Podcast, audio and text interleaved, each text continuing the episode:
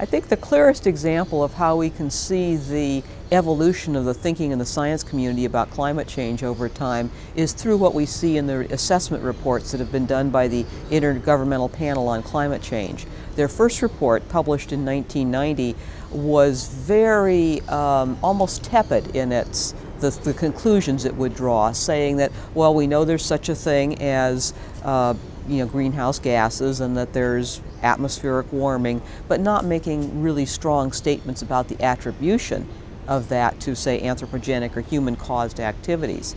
By the time you look at the fourth assessment report that the IPCC published in 2007, they make a very strong statement that not only do we clearly observe warming, which has occurred since the Industrial Revolution, but we can also attribute it to human activities through release of greenhouse gases. And that statement was a very strong statement that they made in their 2007 assessment. When, when scientists make estimates of the effects of climate change, they rely on these things that are called global climate models or general circulation models. And these models, because they have to cover the entire globe, have some uh, limitations with respect to scale.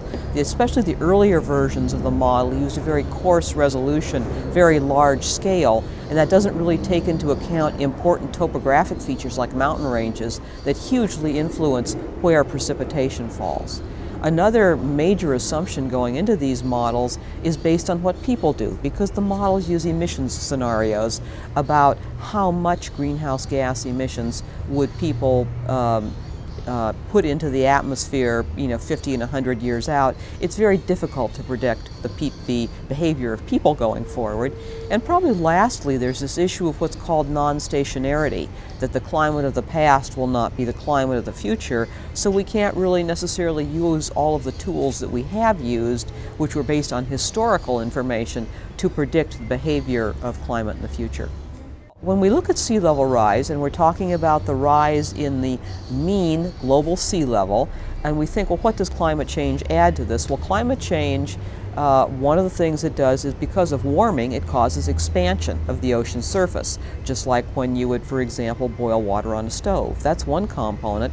But another component comes from the melting of ice that is uh, currently in a frozen state in continental ice sheets. This puts more water into the ocean.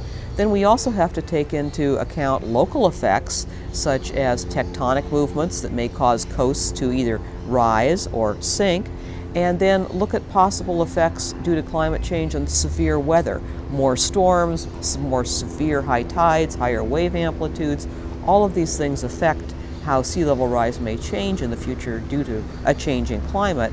Uh, for example, some of the numbers that local agencies and state agencies are looking at in the uh, Bay Delta area in San Francisco might be as much as a 55 inch rise on the high side by the end of the century.